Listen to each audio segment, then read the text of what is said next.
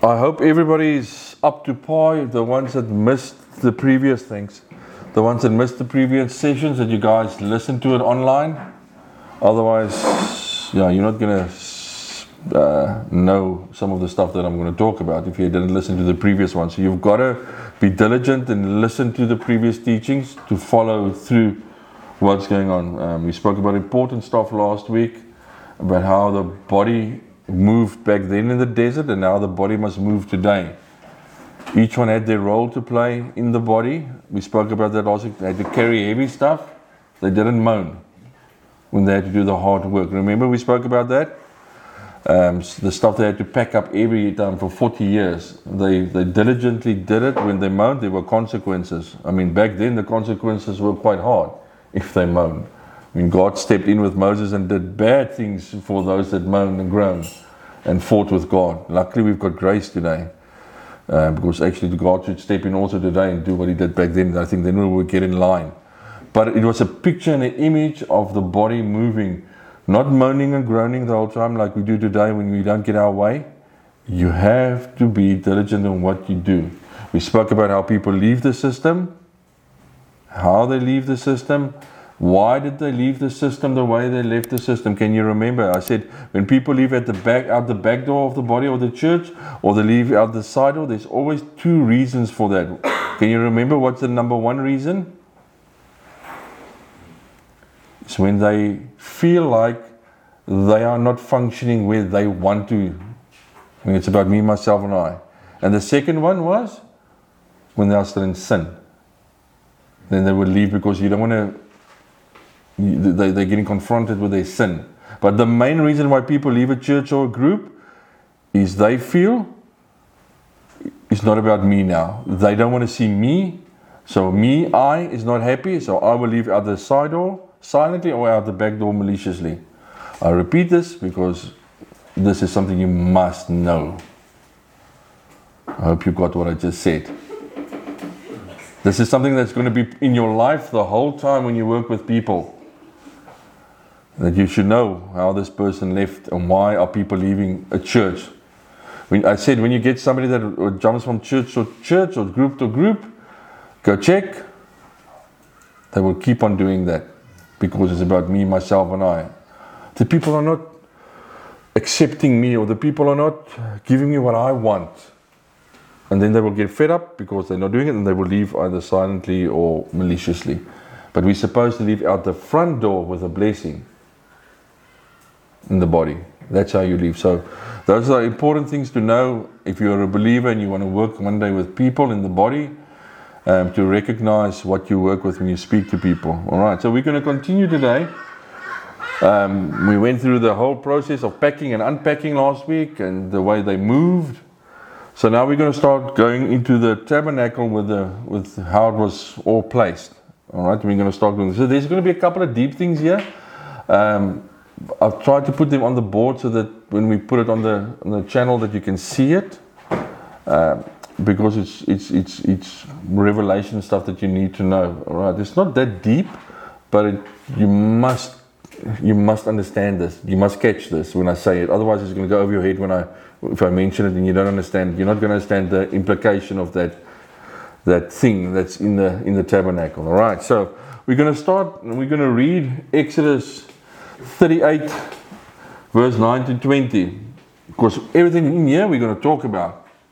All right, so, and he made a court on the south side. Southward, the hangings of the court were of fine twined linen and 100 cubits. The pillars were 20 and their brazen sockets 20. The hooks of the pillar and their fillets were of silver. And for the north side, the hangings were of 100 cubits. Their pillars were 20 and their sockets of brass 20. And the hooks on the pillars and their fillets in silver. And for the west side were hangings of 50 cubits. Their pillars 10 and they start ten, the hooks of the pillars and their fillets of silver. You see how many measurements are there of what the things are? I'm going through it quickly because you're not going to remember it when I read it like this. We're going to discuss this now. I just want you to see how this is written. I can guarantee you there's some of you sitting here that's never read this before because it's quite boring to read all these measurements and stuff. But I want to show you how important this is. And for the east side, eastward, 50 cubits. The hangings of one side of the gate were 15 cubits their pillar three and their socket three. And for the other side of the court gate, and this hand and that hand were hangings of 15 cubits, their pillars three and their sockets three. That's why it's so nice when I showed you that video, we will show it again. Then you will look at it again, you will start seeing all these pillars and sockets and stuff that's in the images, why it's there. All the hangings of the court roundabout were of fine twined linen, and the sockets of the pillars were of brass. See how precisely the what is made with what in these things. The hooks of the pillars and the fillets of silver, and the overlaying of the uh, chapters and the silver, and all of the pillars and the court were filled with silver. And the hanging of the gate of the court was needlework of blue and purple and scarlet of fine twined linen, and twenty cubits was the length of the height of the breadth of the five cubits, answerable to the hangings of the court. And the pillars were four, and the sockets of brass four the hooks of silver and the overlaying of the chapters of the fillets of silver. And all the pins of the tabernacle and the court round about were of brass. That's a mouthful of stuff. Alright, if you have to go sit down and write each of these, now it, it will take you a while. But luckily, Moses had the, had the whole understanding of wisdom with the Holy Spirit and the guy that got it so that they didn't look as bad for them as it did for us when they had to make this. Alright, so let's start. The circumference of the tabernacle was 300 cubits, 450 feet, or 137 meters. All right, that's how big the tabernacle was. 300 cubits. Mm, you should already pick up why is it 300 cubits in the in the Bible language. We are on the third day. 3, 30, 300. How many men did Gideon have to fight war with when they ran and killed themselves? 300. It's the day of the Lord. This tabernacle is also speaking of the day of the Lord. It was 100 cubits, 150 feet, 46 meters long, by 50 cubits, 75 feet, 23 meters wide. All right, those are the measurements. I'm not going to go into detail about that that that specific measurements now. I said to you, the court is sacred. It's holy ground where man begins his journey to God. So if you look in your file, you know the picture where it shows where Jesus' feet is.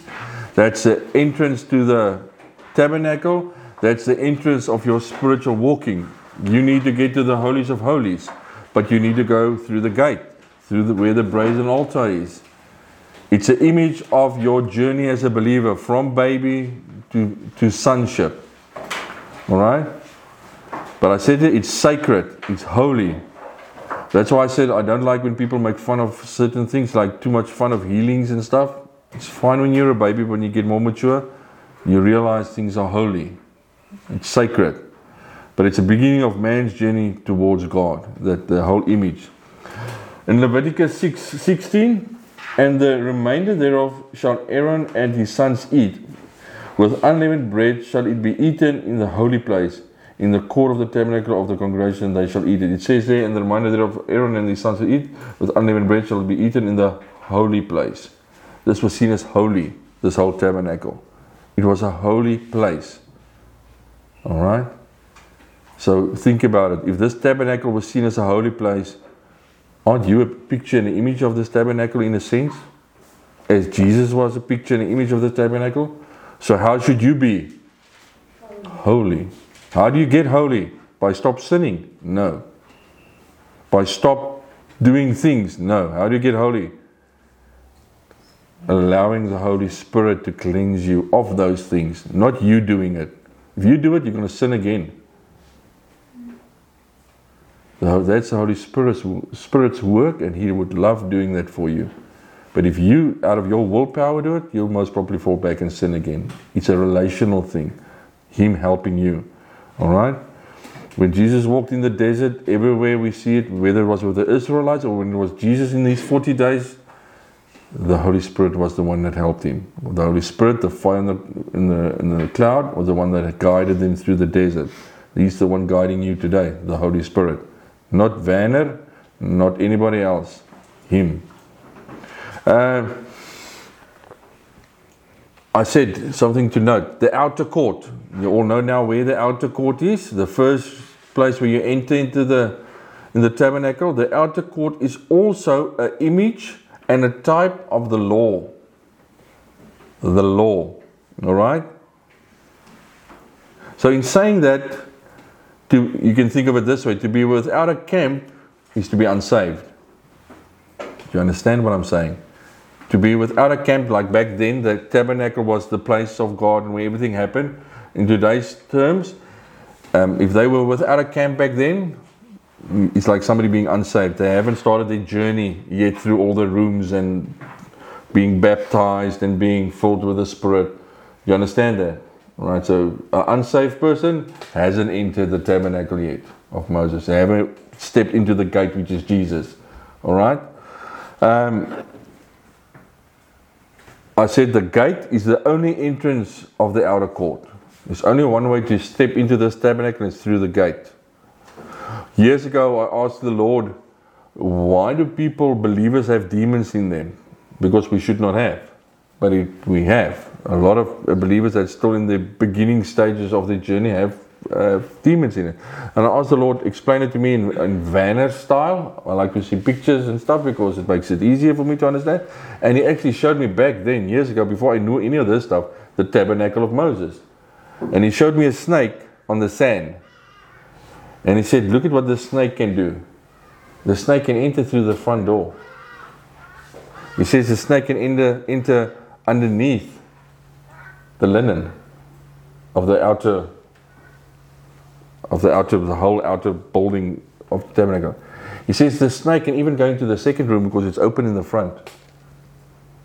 He said, but the snake cannot enter the holies of holies. There you will die.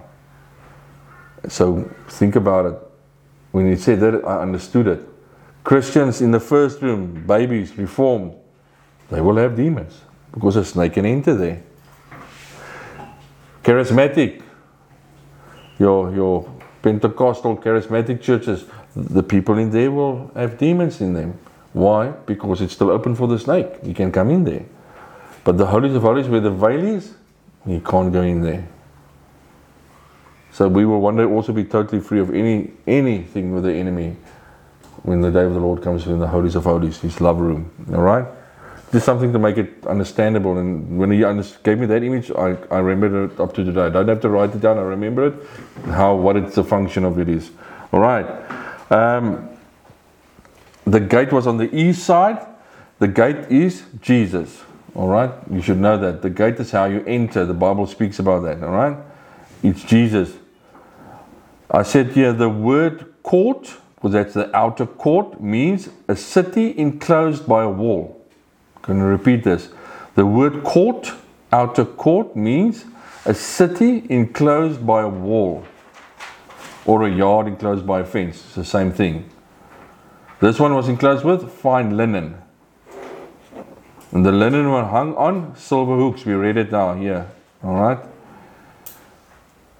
So what is this spiritually when you look at this? This this court, this city or mountain, whatever you want to call it, with this fence around it, you can say it's a wall of God's presence around His people. The ones that enter, the ones that are following Him, when they enter into this, it's a it's God's presence around His people. He's enclosing that place. Remember, because if you're outside of that, you're actually not saved. You haven't started your spiritual journey yet. But when you step into the gate, you step into that presence, all right, of the tabernacle. I said yes, also it can be seen as a thing to keep the sinners out. Sinners were not allowed in there, all right. Sin were killed in there, all right. Uh, the linen were 100 by 50 by 5 cubits, 100 by 50 by 5 cubit. Um, and that's a picture of the of Jesus perfect hanging on the cross. That measurements is an image and a type of Jesus' perfect, perfect, uh, uh, perfect uh, cross hanging on the cross. It reflects that. And I said, those that are crucified, the Bible says we are crucified with Christ. You that are crucified with Christ, you are also part of the hangings. Right? We're going to explain this now more. You're also part of this, the hangings inside. Galatians 2:20 says, I am crucified with Christ. Nevertheless, I live, yet not I, but Christ lives in me. And the life which I live, live in the flesh, I live by the faith of the Son of God, who loved me and gave himself for me. Oh man, I love this. And the life which I live now live in the flesh. So when you live in the flesh, like we all do, I live by the faith of the Son of God. It doesn't say I live by the faith of Werner or Milan or Victor. You see that, guys? Your fleshly stuff. How must it be? The faith of the Son of God, not what you want in Him. But you are crucified. You are that hangings that keeps everything enclosed there. You're part of that. You now that thing also. Right? We become that because it's going through the journey there. I said the linen represents the righteousness of God. The linen. It represents the righteousness of God and His people. They that stand by faith. Because these pillars and stuff where the linen is hanging on is upright. They stand by faith. I'm not going to ask you these things in the exam. All right, this is not going to save people. This is for you to see the beauty of Jesus, how everything is hidden, so you can fall in love with Him. This is not going to be stuff that I will ask. Um, the silver hooks is a picture of the believers who uphold God's standard. Think of what I just said. The silver hooks that's keeping everything upright, that the, the linen is hanging on, those hooks is a picture of believers who uphold God's standard, not yours, God's standard. Out in the workplace, in the church, everywhere you go, God is the center of why you do what you do, not you. All right? Because God's righteousness on the earth will prevail. And we are the ones that's walking in that. I said here the silver hooks were joined, um, the silver hooks were joined to silver caps, and the top of the, the pillars were of brass. There were 60 of them. All right, we read it earlier. No, you already forgot about it, but you don't have to know that. But I just want you to see there were 60, this is a specific number 60. I'm going to say it again the silver caps were on the head of the pillars, and there were 60 of these. What does that represent? Huh? Mm, yes, you can see it that way also. I said, first of all, it also shows it's a crown. But the 60 pillars of the of the brass reveal, let me give it here this way. I've got it here. The 60 pillars of the brass, you're going to get this on the on the uh, on the on the group so that you can go through it. The first one, 60. If we look at the genealogy of Christ, we learn about some 60 righteous men of Joseph on Joseph's side of the family from Adam to Christ. Righteous men in your Bible. Brass. Brass speaks of judgment. We spoke about that last week, where Jesus' feet he eh? The brazen and brazen laver we spoke about that in the, in the altar. Speaks of judgment. It also can point to strength, durability, or stability, and also the ministry of the Holy Spirit. If you look at that, I said the point is sin must be judged. Because remember, we said it speaks about judgment. Sin was, animals were slaughtered there, the lambs were slaughtered there, so your sin must be judged. The pillars speaks about stability, uprightness, solidarity. Remember, I said you're supposed to be that pillar, keeping everything upright, standing in God's righteousness and holy. Picture of the church, you and me, especially the overcomers, the ones that will overcome. The Bible speaks of the overcomers, those that overcome. They that stand in faith, those are the overcomers. All right? Those are the bride. Why do we have Bible school? To prepare you for brideship, sonship. That's what the Bible school is about if you don't know. You're ready to disciple, now you need to fall in love with the bridegroom. Talking about the overcomers stand on all sides of the house and can take the four winds. These overcomers are the ones that must stand upright. They are those pillars. So they must be able to stand in a storm. Trust me, the desert had storms. They couldn't put that up and allow a wind to blow everything away. These things stood in the storms and they didn't blow over. Today we build a tent, the wind takes it away. So there's a, there's something in that why it was built that way. So let's look at this. I said the overcomers stand on all sides, the four sides of the tabernacle. The house and can take the four winds. The workings of the Holy Spirit. Wind is also the Holy Spirit. You should know that. All right. I said a north wind. It's a wind of conviction. It's in Songs 4, verse 16. You can read about it. Why it's called that. If you don't want to write it down now, you're going to get it on the on the slide. The south wind, comfort in songs. The east wind, the wind of the wilderness. In Job, you can read about it. And then the west wind, showers of blessing. Those are the type of winds spiritually that we go through. You don't like that wilderness wind that comes sometimes. It dries things out a bit. Uh, not, a, not very comfortable when those winds come. But these are a type and a picture. You guys look as if you don't understand what I'm saying. Do you understand? The pillars of the tabernacle are you, the overcomers. You need to be able to stand like those pillars back then that literally in the wings and bring protection. That's your job and your thing that you're walking today. All right, you understand that? Verstaan julle? Lyk of die stoom by julle kop uitkom en ek kan nie eens goed sien nie.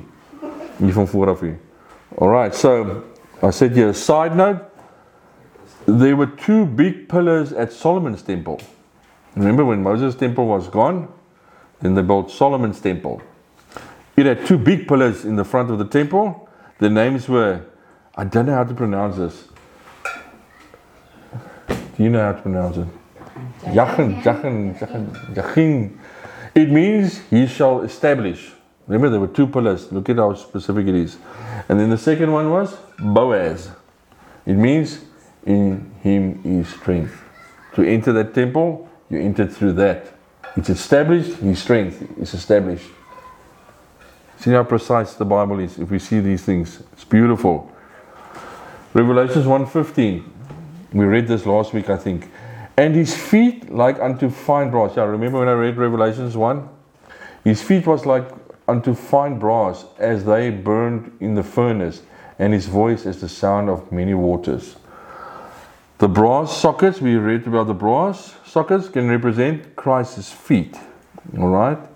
He stands to judge the sin because it's in the room where the sin gets judged, where the little lambs were, were slaughtered. I said, yeah, how relevant is that for us today? if you understand this place where the brazen is, that's got to do with judgment. We said is Christ's feet. It stands to judge sin. How does that become relevant for us today? I said there is a feet company of the body of Christ who will minister his judgment today and when he comes back. I'm going to repeat this. This is something we are walking in. Somebody asks you, why do you want to be a son of God? No, to do miracles. No, please, no, don't ever answer that. It's to be this feet company of the body of Christ. Some of you will be there at the feet place because that's your function in the body inside the feet, not the toe, the cells or whatever inside. Like was it Matthias that also spoke about that? Um, the feet company of the body of Christ, and they will do what? They will minister His judgment on the earth. Those people in the body of Christ. All right, that's why it's with the brass. I said the pillars were united by silver connections called fillets. We read that also earlier. Fillets, it's not a chicken. The first thing that went through my mind when I read that. Fillet. Fillets, yeah. Chelsea calls it, we had a little bit of a, a, a head a head bumping when we, I said fillet, she says fillet. I said, oh, what the hell is not fillet? She says filet, and we, I'm thinking she's talking about something. She thinks I'm talking about something. They call it filet. We call it fillets. Right, so the fillets, Chelsea, but the fillets means to cling. Fillets mean to cling, to love, or to delight. Um, delight. All right, that's the meaning. To cling, to love, delight. What is this? I'm going to read again. What is this? Do you remember what I just said? I said the pillars were united by silver connections. So this pillars, the overcomers, the one stopping the wind, you one day it should be, or now even can be, are connected. We are connected one to another with this fillets. All right? And this thing that connects us, what must connect us? It clings us, love, it must be delight. When will those things not be there? When it's about you or your sin. Then these things will fall away and you will not be connected to the body anymore. See how beautiful it is, these things. In the, man, these things, no man can think these things are. It's not possible. Our brains are not possible to, to think in that way. And if we think in today's terms, we would think, ah, how did they think of this 6,000 or 5,000 years ago? I mean, but yeah, God was in it. That's why. Um, again, silver speaks of redemption through Jesus' blood. We, we gave that last week. Silver speaks of redemption through the blood of Jesus. And it speaks of Christians clinging to one another and love one another. That's what this is a type and a picture and a shadow and an image of. Man, it's beautiful. Um, all the members of his church, the pillars, remember, we are the church. I said the pillars are the church, you. So all the members of his church, which is in that state place, the pillars, and the overcomers of the age are united through his blood. Because that's where the offers were made. Through his blood. We are connected in blood covenant through Jesus' atonement. That's how we are connected. How? Let's go through it. These silver fillets are like the scarlet thread that saved Rahab and the household. Red, the red thing, we're talking about the blood here. We are saved and, and part of the body because of the blood. That was the image and type of there. You can see here the 60 righteous men is Jesus' genealogy were connected by their faith in the blood, in Jesus. We are the display, um, we are to display the righteousness of God, the linen, which speaks about that, to his fellow man, just as the boards of the tabernacle building displays their beauty, which was gold to the Lord. We spoke about the gold last week. So this, I know this is confusing, but you must read it very slowly. Then you will see what I'm saying there. What the pillars are doing, why is the gold getting displayed? Why is the gold being displayed? What is the gold a type of? Jesus, holiness. That do you see? We are not displayed. He's displayed. It's about Him. Again, all right. The linen fence was five cubits, seven and a half feet, two point three meters high. The linen fence. The fence was too high to see over and too low to see under. Right, so nobody could peek in. That's why you must get the body, the people, the fish saved. Because they can't peek in, they can't see what. But you must walk in such a way that they would want to come in to see why you walk that way. Because you can't see it from the outside, they will not understand it. Did you get that? But if I look at you and I can see over and underneath all your stuff, I'm not going to be interested to come into the tabernacle, into where you are on this journey to the three rooms. That was deeper than I actually thought when I said it first time. So I hope you got it. So someone on the outside of the court cannot see the things of the Lord. They need to step in through the gate, Jesus. And that's where you meet them and help them on their journey. The only way is through the front door. Uh, the total circumference of the linen fence was 300 cubits, and the gate unto the outer court was 20 cubits wide. I'm going to talk now about some of these measurements. The silver rods were made from the uh, from the atonement money. Just a side note of fact that the, the, the, silver rods they were, came from the atonement money that they had. Rods, the church is joined by His atoning redemption. That's the spiritual meaning of it. Did you get that? The silver rods were made from atonement money. So bring it back to today the rods, the church is joined, these rods were joined, joined by his atoning redemption. Alright, that's how we get there. The hooks that kept the curtains from falling to the ground, the hooks that we read about in the beginning, um, that was their function. They kept the curtains from falling to the ground. So I said, yeah, I know this stuff is for some of you guys are struggling with this stuff, but go over it and over it until you understand what I'm saying.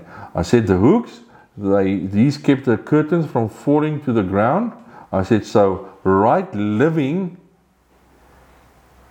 hangs on his atoning redemption. Read it and think about what I'm saying.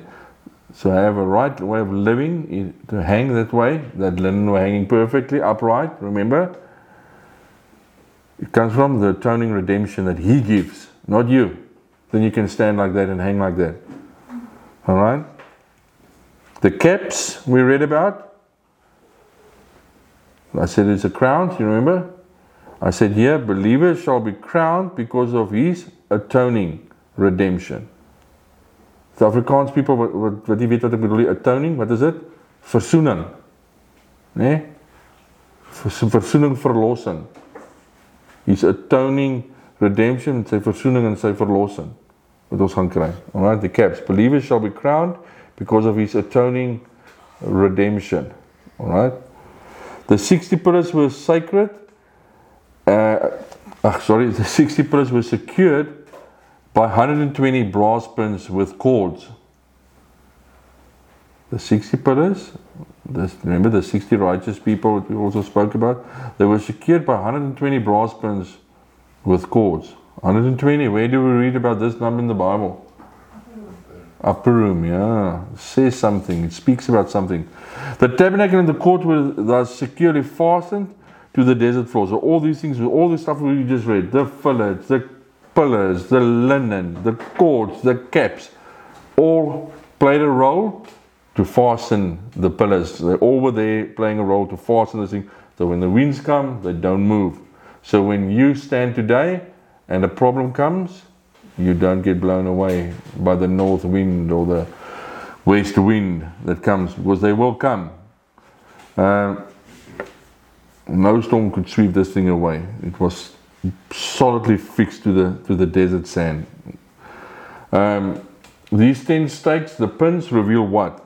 What we just read. These pegs, pins that's securely into the ground. What does it say? Jesus Christ, the nail, he was nailed to the cross to become the nail in a sure place for the church, the pillars. The nail was planted in the earth, which support us on all things, because these were in the earth. It's Jesus, there to support, that was for support, to keep the pillars upright. Who keeps you upright as a Christian and a believer? Jesus, the Holy Spirit. All right? Um, the church, the nail, the 120 reveals the end of flesh and the new life in the spirit. Acts 2. What stopped there? The end of flesh. The spirit began to move on the earth in man in the upper room when the 120 is there. And it was the, that's why it says the end of flesh and the new life in the spirit. That's what happened in Acts 2, with 120 being in the upper room. The cords um, was for support and strength. It speaks of unity and the cords of love that we, uh, we spoke about earlier. All right, let's go here. This I'm going to go through this like a summary of the outer court. The outer court was the only part of the tabernacle. Remember, the outer court, know where we are. We haven't gone to the other rooms yet. We're still only busy with the outer court. The outer court was the only part of the tabernacle to which people had access. The outer court was the only part of the tabernacle to which the people had access. People could enter there. Could people go into the holies of holies? No, not even close. All right. I said here the greater number of actions of worship took place in the outer court because there were more people there, there were more stuff that they were doing there, so a lot of things took place in the outer court. Even spiritually today, the outer court, the babies, the Reformed Church. So a lot of them there over the years, they were the biggest group in the beginning. A lot of things took place there. Um, I said, yeah, although it may be the lowest stage of spiritual communion, because that's where you begin in your journey as a believer. Yet it stands for whatever was the most fundamental and important. What do I mean by that? I'm going to read it again. Although it may be the lowest stage of spiritual communion, so it's where you enter the first room, It's the lowest one. There's not a lot of things happening there as in the second room with the Holy Spirit and all that. Yet it stands for whatever was the most fundamental and important. Why? What was so what is so fundamentally important about the first room? Salvation. You step in with Jesus. It's the most important room actually. Uh, without that room you cannot start your journey as a believer. We sometimes look down on people in that room, but they, they made the first step. They entered the tabernacle. Yeah, they're not functioning through the gifts and the power of the Holy Spirit maybe yet, but they entered. All right. Um, I said here the brazen altar was the very center of the sacrificial system back then. Jesus was the center of me and you dying on the cross. The lamb. Because the lambs were slaughtered there, and it was the center of that place. And Jesus is the center of our sacrifice for us, the lamb. It's the same picture and image in there. I said, yeah, what is the ages that is revealed in the structure of the tabernacle? What is the ages that is revealed in the structure of the tabernacle? The ages. First one, the outer court. It can represent the law. I said it earlier. The of the law, the law age. The linen fence of the court was 300 cubits by 5 cubits high, 1,500 square cubits. All right, this law thing 1,500 cubits. Um, get this from Moses to Jesus, 1,500 years. Isn't that amazing? Hmm. Second one, the holy place. It can represent the church age It's when the church exploded with all this stuff. Um, the church age, us as the church, it's the measurements were 20 by 10 by 10 cubits high, 2000. What room is the holy place? The second room, the hope room, eh? And all that stuff. It is 2000 years from Jesus until present time. Second room, there's only one room, the day of the Lord. Same thing here. From Jesus till now, 2000 years. All right? The, the most holy place. It can represent the full manifestation of the kingdom age. Jesus Christ manifested on the earth, His kingdom coming to the earth and won't be moved. That mountain will not move, that kingdom will not move. A mature, glorious church, the bride, that should be you and me. We are the church and the bride and the body and the overcomers and all those wording it measured 10 by 10 by 10, a thousand. Now this one, we're not going to go deep into this. I said that people don't agree whether this is a literal or a spiritual number. A thousand. You all know it that has been in churches. It's a thousand uh, year rulership and reign of peace spoken about Revelations. So you all say, um, and a lot of people preach that you know we're going to the, the devil is going to come, and then after Jesus is going to win the devil, and then there's going to be a thousand year of peace before there's another fight. Eh? I don't believe that. I'm not saying I'm right, please hear me. I'm giving you my interpretation. I don't see that as a literal number. Because why would all the others then be literal, uh, not literal, and this one must be literal? Thousand speaks of something beautiful, all right? So, um, and again, what did Paul say? A thousand years is one day. And one day is a thousand years. All right, I see that as a spiritual number, not a literal number, because all the others were spiritual. Why would that one be literal? But for some reason, the church are man, they are. Even some um, kingdom believers are also. Yeah, we're going to have a thousand year of rulership, and it's going to be all peace, and then we're going to have war again. So some people have said, okay, we won't have war when Jesus comes, but uh, then we're going to have peace, and, but then we will have war the Pentecostal churches say, now we're going to have war. Then we're going to have peace, and then we're going to have war again. That's all the doctrines that's out there. Uh, I don't see war. I see the manifestation of Jesus Christ. No war will stand. War will be standing in that. He's already beaten the enemy.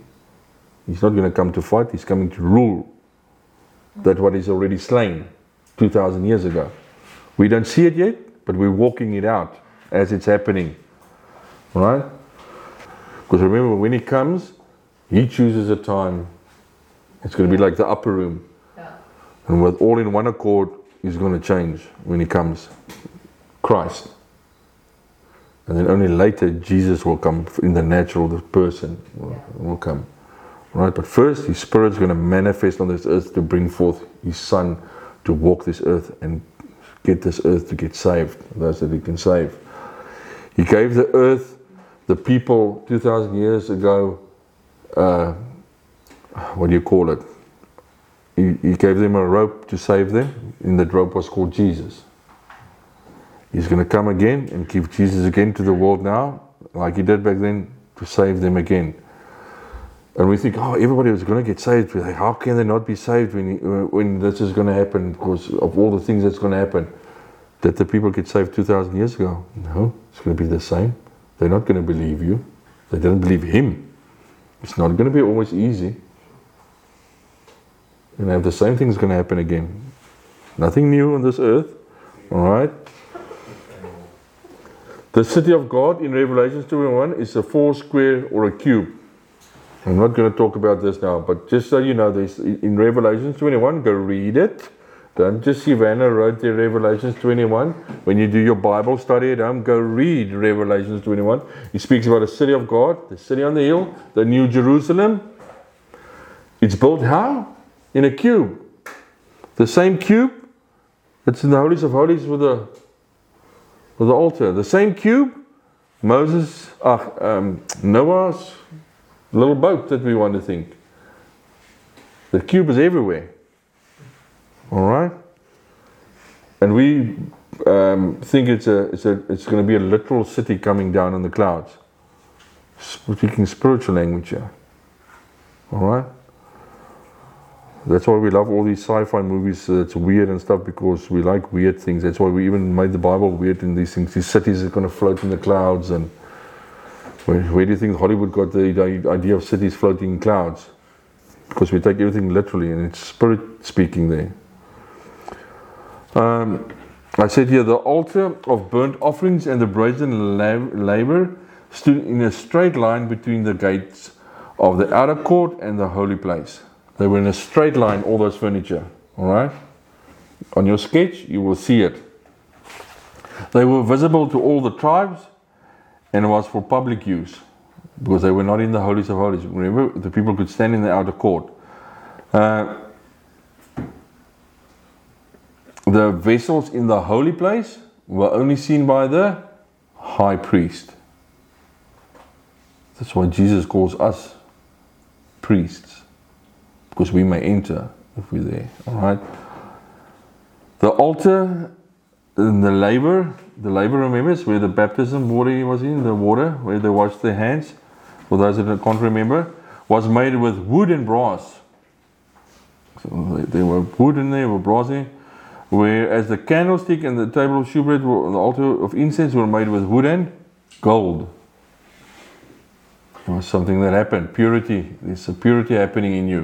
When you go from the first room into the second room on your journey with Jesus, you're getting purified, cleansed. That's why I cannot understand when people want to work with the Holy Spirit and they still stay in their sin because you're supposed to be cleansed by the Spirit. That gold is Jesus also cleansing you becoming visible in you. Remember, 60, that's a 60% room. The first one is the 30% room. And this one is the 60. So if it's a 60 room, that means 40% of Jesus must be visible in that room. The 60% is still you. You're still controlling that body that you have. Not Jesus yet. But the third room, 100% Him in you. Uh, I said you can also look at it as follows the vessel outside are typical of Christ as he was when he walked the earth, the visible realm. I'm going to repeat it. The vessels outside are typical of Christ as he was when he walked the earth. The literal time, three and a half years when Jesus was in his ministry, that it's the visible realm. It's visible, was visible for people to see the altar, uh, the laver, they could see the stuff, right? The vessels inside are typical. Remember, those were the vessels outside. The vessels inside are typical of Christ, risen and glorified in the heavenlies, and his priestly work for the saints. The others were visible for everybody outside. These are in the heavenlies, spiritual. The other furniture it was only the high priest that could see that. Yeah. The overall spiritual principle of the outer court, brazen altar. I'm going to talk about that. The overall spiritual principle of the outer court. Let's start with the brazen altar. It is the realm of the new birth. You get saved. When you get saved, he says it's a new birth. Your Bible. Yeah, you all heard that in discipleship. New birth, the outer court. It's the realm of salvation. We spoke about that earlier. The first room, the outer court. It's where salvation takes place, where the lambs were slaughtered. It is the realm of the feast of Passover. It's on your sketch that you got in your file. Um, it's the realm of the thirtyfold. It's the realm of babies, little children, spiritually. All right? Then the last thing I want to say tonight is this one. Also, in present truth, we can look at the brazen altar as follows. The brazen altar in the, in the room. Brazen altar is blood, justification by faith. Why are we saying that? Think for a second. The brazen altar, where the lambs were slaughtered, what does it represent? The blood. Why? Because that's where all the blood flowed of the lambs. And it says justification by faith happens there for us today. What happened in the year, what's it, 15, I can't think, 15, 17, Martin Luther. What did he realize when he walked out of the Roman, Roman Catholic Church? Justification by faith. The first room was born. Again on the earth. A couple of hundred years ago, God reinstated that truth. Martin Luther got it through the Spirit and he nailed it to the, to the door and then he added a lot of other religious stuff also. But that's the only thing God spoke to him about. And that's how the Reformed Church were born. Because of that. But they understood one thing. Okay, I'm going to say something radical. People are going to stone me for this. Today, if I look at the church systems, hear what I'm saying? The first room is the justification by faith room. That is the Reformed Church. NG Kerke. En al hulle vertakkings. If I look today at the church system, the reform system and the Pentecostal system, I see more people in the reform uh, in the yeah, in the Reformed group, the first room, standing in justification by faith, than in the second room, in the Pentecostals. Do you understand what I'm saying? They get saved. Yeah, they don't work with the spiritual stuff yet and all that, but they honor God.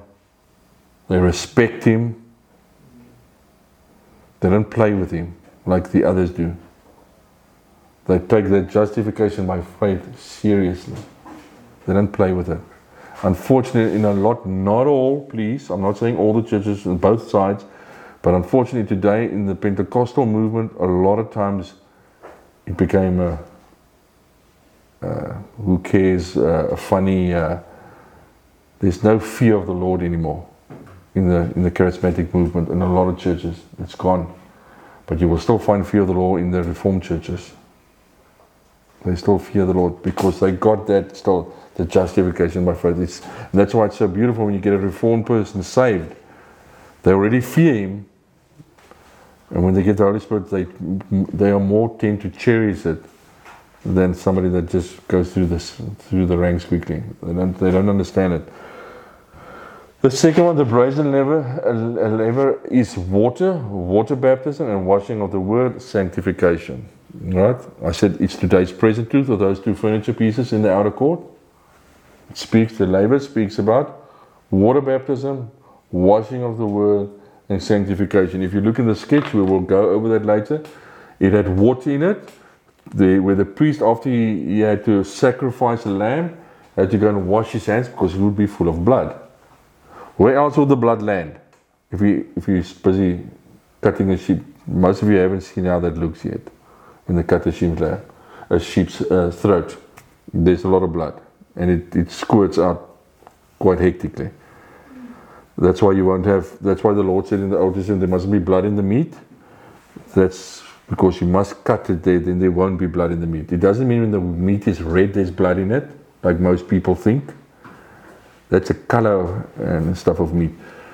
You have to cut the throat to bleed it out. There's no blood in the fle- in the meat. If you don't cut the throat of an animal, there's blood in the meat, and you mustn't eat it like that. The Bible says. I know it's funny. People today think if the meat is a bit rare, it's blood. It's not blood. That please, it's actually not blood that you're eating. It's called um, who knows?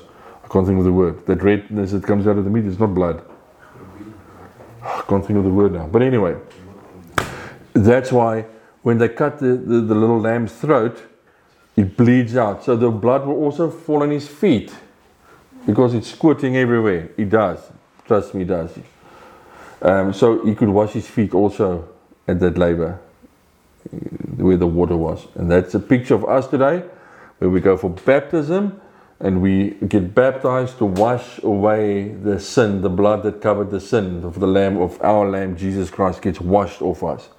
And once you get baptized and you wash, you can get washed by the Word, the Bible says. And when you wash yourself through the Word, sanctification can happen and everything can happen in you. You need to read your Bible to fall even more in love with the author of that book so that he can start working in you. He will sanctify you, just justification, everything will happen to you. But that room, the first room, is for sanctification. All right. I'm not going to go further tonight. I want you to understand now. We gave a lot of measurements. We spoke about the pillars. Let's focus on the pillars more than the linen and the stuff. You are the pillars. You are the enclosement where everything of God is inside because Christ are in you, the hope of glory. Those pillars, everything of God was inside, everything was Jesus. They could stand in the storms. How are you standing in your storms? Are you standing upright? The wind can blow. Are you upright so that nobody can look over and look in? Because they mustn't see it through you, your stuff that is, they must come through the gate. They must see that you are walking in a holy life, an upright standing, crowned with the caps, linked to one another in love in the body. That's why um, I've got to watch what I say, otherwise, you're going to take it the wrong way. That's why in the body, we cannot allow people to be in the body that's not linking in love with one another, us in the body. If the body is not linked with love, then that person mustn't be in the body because he's not part of the body. We must love one another. And that's why it shows it in that sketch. That's how we, we are linked one another by love. And there needs to be love for your brother and sisters sitting next to you. I'm not talking about love like for your husband or your wife. It's a different type of love, but there's love. You will help them. If they want help, you will help them. All right? If they are happy, you are happy. But we are linked with love. So know the sketch, when you look at it again, you are those pillars. You are grounded by Jesus, the nails in the ground, in the soil. We are the earth. He's grounded in us. We have to stand upright when the winds blow. Because when people come and walk, if Estian or Andre is walking in the mall and somebody comes and talk to them about whatever, about worldly stuff, you know, fleshly stuff, what must they still pick up? There's something holy inside of you, and they don't see it, but they want it. And then you can say to them, but there's somebody there that can help you with that. Come through the gate and see what we have inside. You can also have it. Your life must reflect that, not you. The body of Christ has got an identity problem at the moment. The body of Christ is more worried about itself, the little piece of you, than the, the one who's the head of the body. And we must get our focus right to our identity, who we are in Christ. It's about Him. And we must walk in Him, talk in Him, work at your workplace in Him. Not preach Him, be Him. When things are rough at home, be Him. When your colleagues at work are fighting all over the place with one another, be Jesus there. Without preaching to them, living it. Being that pillar standing, and their winds don't affect you. You don't start gossiping with them, complaining with them, being negative with them. You are the pillar standing, bringing God's righteousness in. Because everything inside is about Him, the furniture. So next week we're going to go to the next room. And the next room. We're going to, going to talk about that. Um, but I want you to say, I know there was a couple of difficult things here. You was going to have to read it over and over again. But it's not stuff that's going to change your life. It's just beautiful to know. But there's a couple of things here that's very relevant for us and what we must stand. The overcomers. These pillars. We must stand. And it's got that linen that protects everything inside.